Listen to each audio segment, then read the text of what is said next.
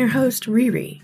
Welcome to Reimagining Life from Pain to Purpose, where you'll find a community focused on resilience and perseverance, sharing untold stories of hope and rebuilding while dealing with major life interruption.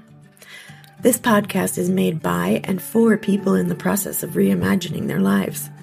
We're here to raise the voices of those who often suffer in silence, living with chronic pain and or disability. This space is for you we encourage you to get involved. So stick around and let's jump right into the next episode. Welcome to episode 12. Today we'll be speaking with Lois Strachan. Lois Strachan is the host of the A Different Way of Seeing podcast, a podcast in which she explores topics related to disability. Lois is a disability coach an activist for those living with disabilities, a best selling author, an inspirational speaker, and a sometime rock musician. She's totally blind, having lost her sight at the age of 21 as a result of diabetes. In all her work, Lois seeks to empower people with disabilities and to bring greater levels of inclusion and diversity into society and the workplace.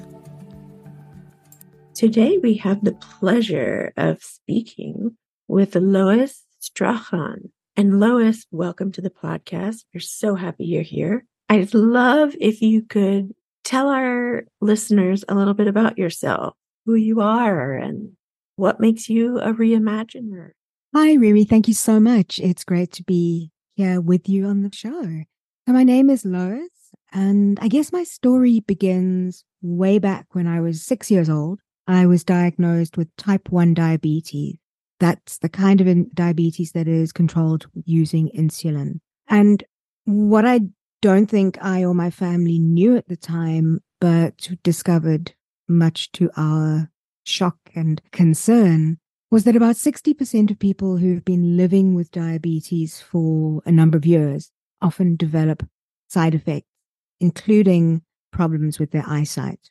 And when I was 21, um, having followed a year of laser surgery on my eyes, followed by six surgical operations, three on each eye, I landed up being diagnosed as being totally blind, which meant that my world suddenly looked very different from how I had always imagined that it would. And yeah, I guess that was the first situation in which I really found myself as having to reimagine what was possible for me, what my future might look like, and the way I reacted in yeah. the world.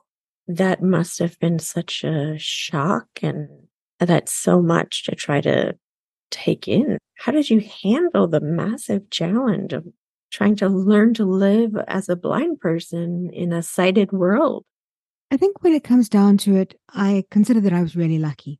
I had everything that I needed to help me adjust to that change. I had an amazingly supportive group of friends and family who, apart from one or two exceptions, most people stayed with me. They worked with me. They kind of learned and grew with me mm-hmm. as I began exploring the world, which was so different. I had the attitudinal assets that I needed. I've always been someone who loves solving problems, who loves solving puzzles. So that really worked in my favor. And, and I also had the same, the asset of having an attitude that was kind of, well, this has happened. So what now? Mm. And it was for me, I'm not going to say it was an easy adjustment, but all things being relative, my process of adjusting to living without sight was a lot easier and less fraught than that experienced by a number of other people that I've met or whose stories I've heard along the way. So I, I really did. I had, I had everything that I needed to help me adjust to that change. And I'm really, really grateful that that was the case. That's quite remarkable and obviously says a lot about who you are as a person to be able to have that perspective and just continue on like that. Were there any particular techniques or strategies that you found especially helpful? I probably didn't realize at the time, but looking back now over a period of a number of years, I realized that the way that I adapt, the, the way that I adjust to new things has been fairly consistent over the years. So it's simple techniques like rather than feeling overwhelmed by facing a brand new task that seems so overwhelming and so hard to to just get your brain around mm-hmm. the ability to break that down into simple steps and knowing that all I have to do is to take just the next step. Because taking even a single step forward has meant that it opens up new opportunities. It things get clearer the further I move through that challenge, that obstacle, that new experience. And just taking it one step at a time really does help me I think to to adjust to any new experience. I have to say that the other thing that I think is really useful mm-hmm. is simply the ability to laugh at mm-hmm. myself mm-hmm. and some of the silly things that I've done when yeah. things go wrong. Because I may not be able to control all the things that happen to me or around me. All I can control is the way I react to whatever. Yeah. That's very, very wise and impressive, really. So, how did this massive change impact you emotionally? You know, there obviously there are all these physical adaptations that you're trying to get used to this new world and I feel like we're so often trying to deal with the physical changes in survival mode that many times the emotional aspect kind of doesn't really get addressed. How was that for you? I think you're absolutely right. I think that for much of the time when that shift had to happen, I was far too busy focusing on the realities of the physical changes. I was far too busy focusing on how to move forward, not the emotional implications. Now, at the time, that probably felt like a good thing because at 21, I'm not certain I really had the emotional maturity mm-hmm. to realize the long term consequences of it. But overall, I think that it was probably a good thing for me back then. It's given me time to adjust to the emotional side. And I mean, I'm not saying that everything's 100% bright and rosy all the time now. No, of course. Everybody has bad days. And yes, I still have bad days. There are days that I just don't want to climb out of bed. I just mm-hmm. want to jump back into bed, cover my head with the duvet and, and stay there. But having the time to adjust to that emotional change, having the support system that gave me the space that I needed was, I think, important. Having the attitude that goes, okay, so this is the reality, and how am I going to move forward? That yeah. also helped. So I think there really were a lot of things. You can't segregate parts of your brain, right? Process these things. Everything is just there. Mm-hmm. So it was very much a case of, okay, so now what? Yeah. Wow. Yeah. That's quite impressive. So, how do you stay motivated these days in the face of challenges and and what are your greatest challenges these days? I don't really struggle with motivation. I've always been very goal focused. So mm-hmm. as long as I have something that I'm moving towards, that usually gives me the energy. It builds up the resilience that I need to kind of go, there's a purpose, there's a reason for me to pick myself up and keep moving forward. Mm-hmm. So I do try to keep focusing on achieving goals, things that I want to set for myself, things that I want to achieve, things that I want to experience or do, or just things that I enjoy. And I use those a lot of times to help keep me motivated. In terms of the challenges, you know, over the years working within the disability community, I've come to the realization that I can do pretty much anything, provided I have the tools and the technique and the attitude to find a way to do it. The biggest challenge that I face, and I think it's true for many people living with disability, the biggest challenge we face is the barriers that are placed in our way by other people whose perceptions of what they think is possible for us is based on a highly outdated, stereotypical view of disability. So for me, I think that is the biggest challenge because people don't expect anything from me. The expectations are so low mm-hmm. that they really, they react to me as though I am unable. And then they're surprised when I can do far more than they think I can. So I think I'd say that's probably the biggest challenge that I face. And I would say that a lot of people who are in the same position as I am, living with disabilities, would probably be able to resonate with that comment. Yeah, I think so. I mean, I was at first just like reveling in what you started with, which is that basically you can do anything as long as you have the right tools in place. And that is such a powerful statement. And how great to know that and to feel that way. Like, you know what? I can find my way around anything. And then, you know, you're talking about the people on the external people who have these expectations that are totally outdated and who knows where they get them from. And I don't know, for me, I kind of feel like it's an even greater victory if, you can surprise people and teach them, like, don't underestimate people. And here's why. And you can show them. You know, the reality is that things change every day. And yes, there are things that I'm going to try that I will not be able to do yet. But maybe tomorrow there'll be a new technique available. Maybe next year there'll be a new tool available. Mm-hmm. And that's part of the exciting bit about living in the world that we live in because things are always changing. So often we hear people saying that change is hard, change is difficult. But there's always the flip side that change is exciting.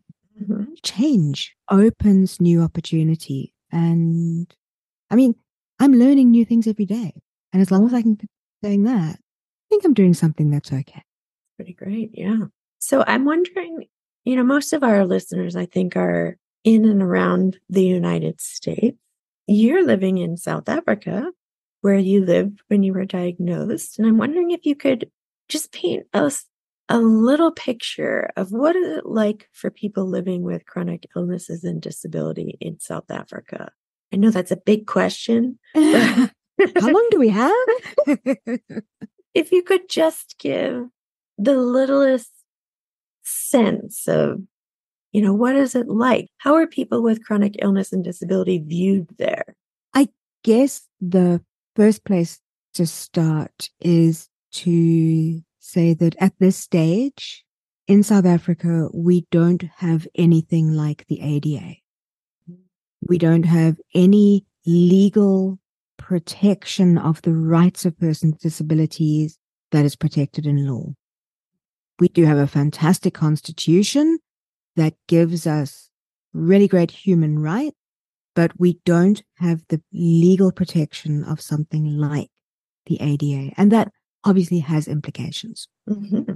The other thing to bear in mind that South Africa's a, it's a country of extremes, of contrasts, of diversity. And that can be both really exciting, really thrilling, but it's also quite challenging. So we have far too much unemployment, mm. far too little education, we have poverty, we have extremes of richness and poverty, third world, first world, rural, urban. I mean, there are so many contradictions that right. exist and contrasts within the country. And that all has huge implications. So for me, living in an urban area in Cape Town, there are a couple of things that really work in my favor. There are a number of organizations that are there serving the needs of persons with disabilities mm-hmm. because I'm in an urban center. Mm-hmm. There are many people still living out in the outside of the, the urban centers who don't have access to those services. Now, the services are not as developed as they might be in, in the USA or in Canada or in Europe, but they are still there. In terms of education, there are schools for the disabled, there are rehabilitation centers, the, the, the blindness training centers, that kind of thing. Mm-hmm. There are a number of those, but they are under resourced and they are perhaps not as as able to provide services as we might hope. Yeah. Having said that, South Africa is a country with a really traumatic history, apartheid. Colonialism, and there's a huge amount of impact that that has. But I also feel that South Africa is a country that breeds resilience. Mm. It breeds innovation. It breeds problem solving skills. And it has resulted in some truly amazing people. And I say for myself, from my lived experience, that generally the experiences I have as a totally blind person being out and about in South Africa, people are amazing. Mm. They may not always understand that my guide dog is a guide dog Right. rather than just a dog. They might not know always how to engage with me, but they're usually willing to try. And that can spark conversations. It can spark opportunities. It can spark, yeah, I suppose the opportunities for, for change and learning Right. and mm-hmm. growth. Absolutely. That's such a positive perspective to have. And yeah, you're just so open and honest. And that's really, I think, inspiring, hopefully, for others as well. I know I am always aware that I am speaking from a position of privilege. I do have a strong support system. I do have access to support services. I do have the financial security of knowing that I am able to do the things that I want. And I know that makes me one of a very small minority of persons with disabilities in South Africa. And I guess that's part of the reason that I am called to do the work that I do Right. to, to try and make a difference for other people with disabilities who don't have the same opportunities that I do. Yeah, it's quite, it's an important role. Also, kind of a lot of responsibility. um, but that, that also, you know, I'd love for you to tell our audience a little bit about your podcast. I love the name of it, A Different Way of Seeing. What are your goals for the podcast and, and what kind of response have you gotten from folks? So I, I guess taking it one step back, the podcast is called A Different Way of Seeing, which has kind of become something of my brand Mm-hmm. because it's the name of one of my books, of my memoir. It's also typical of the way I approach life. Right. I look to see things in a different way. And the podcast started, I think it's five years ago now. Wow. And it started off originally as an accessible travel podcast Hmm. where I was talking to people with disabilities who explore the world of travel and some of their experiences, the travel experiences that are accessible to people with disabilities, and just anything to do with travel. And about it, probably now about 18 months ago, once I realized that when COVID, things were still changing and that was a great time for me to look at bringing that brand under a little bit closer to what I was doing more usually in my work. Mhm. I changed it from travel to just more generally about disability. And I've been interviewing people since, gosh, I'd say the last 18 months and really exploring what opportunities are out there for people with disabilities, not just in South Africa, but around the world. Right.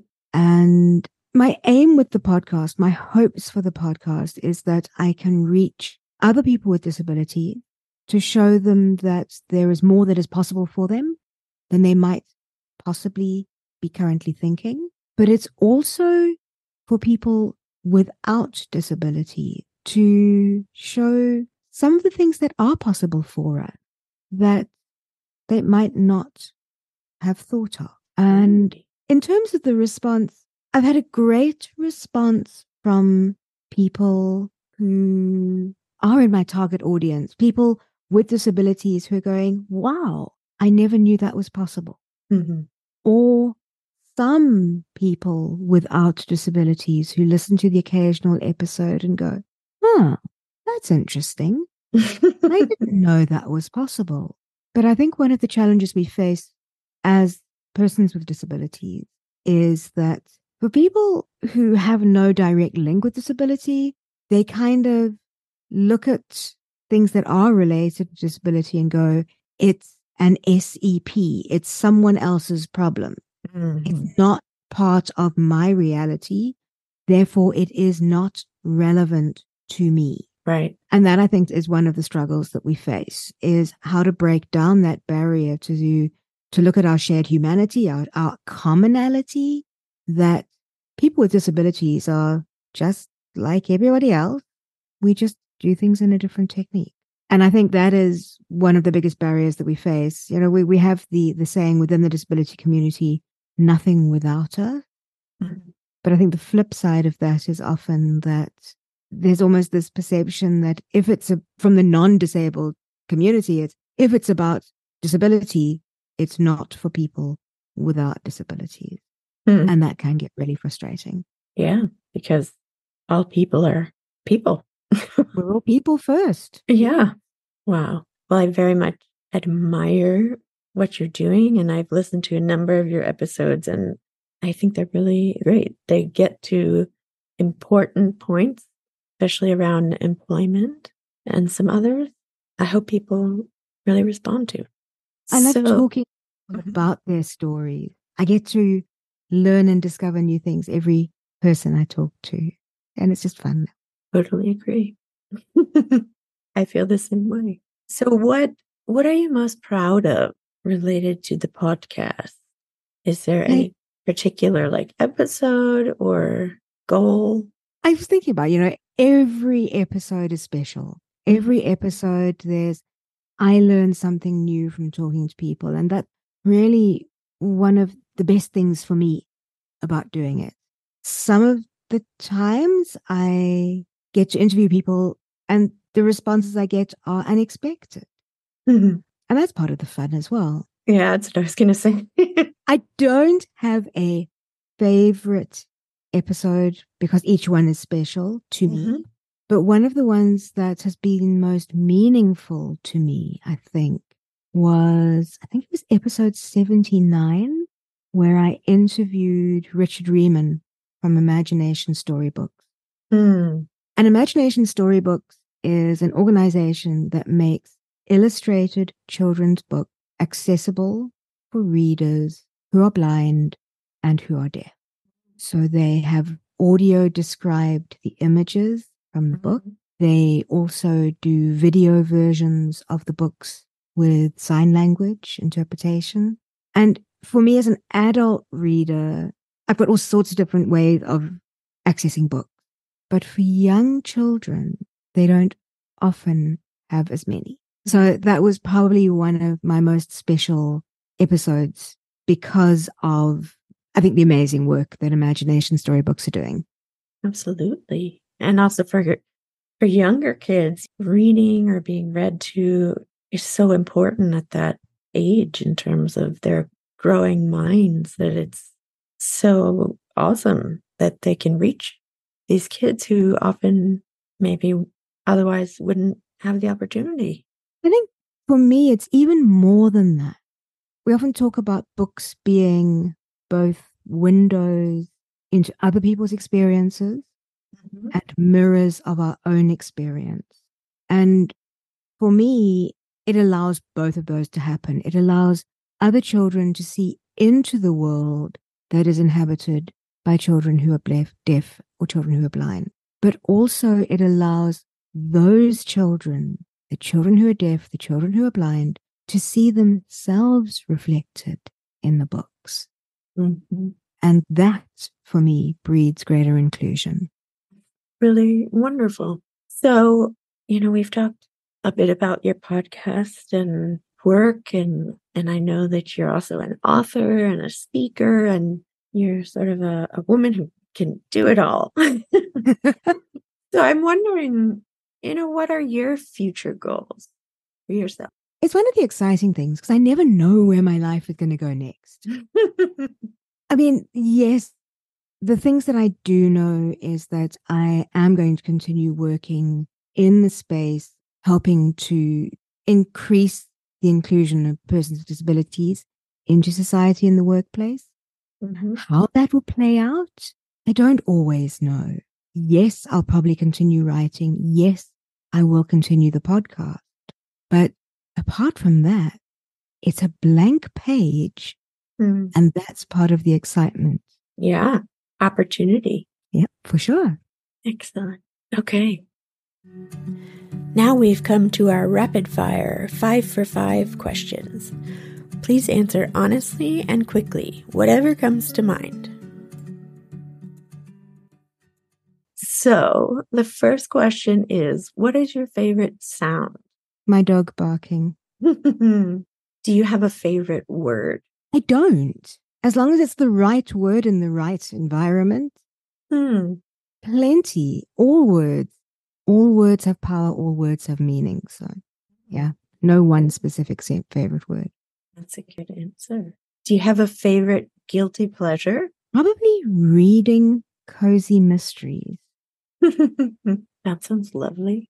I don't know that it's guilty, but You know, I, often I think people kind of look at cozy mysteries as being, well, you know, it's a bit like a few years ago, people used to think romance books were like, oh no, yeah. readers don't read romance. you know, I don't read mystery because I find they get a little bit hectic and my mm-hmm. brain's getting a little bit bruised by mysteries or crime. Cozy mysteries allow me to indulge the problem solving, the puzzles, without being exposed to the violence. Hmm. So, yeah. Sounds like a smart selection then. okay. So, what's something you've learned that you wish other people would understand? We're all the same and yet all unique. Well said. And the last one what advice would you give to an 18 year old you? Oh my. Keep going. That even if things don't always make sense right now, that they will in time. That's great. So, you have completed our five for five. you get an award.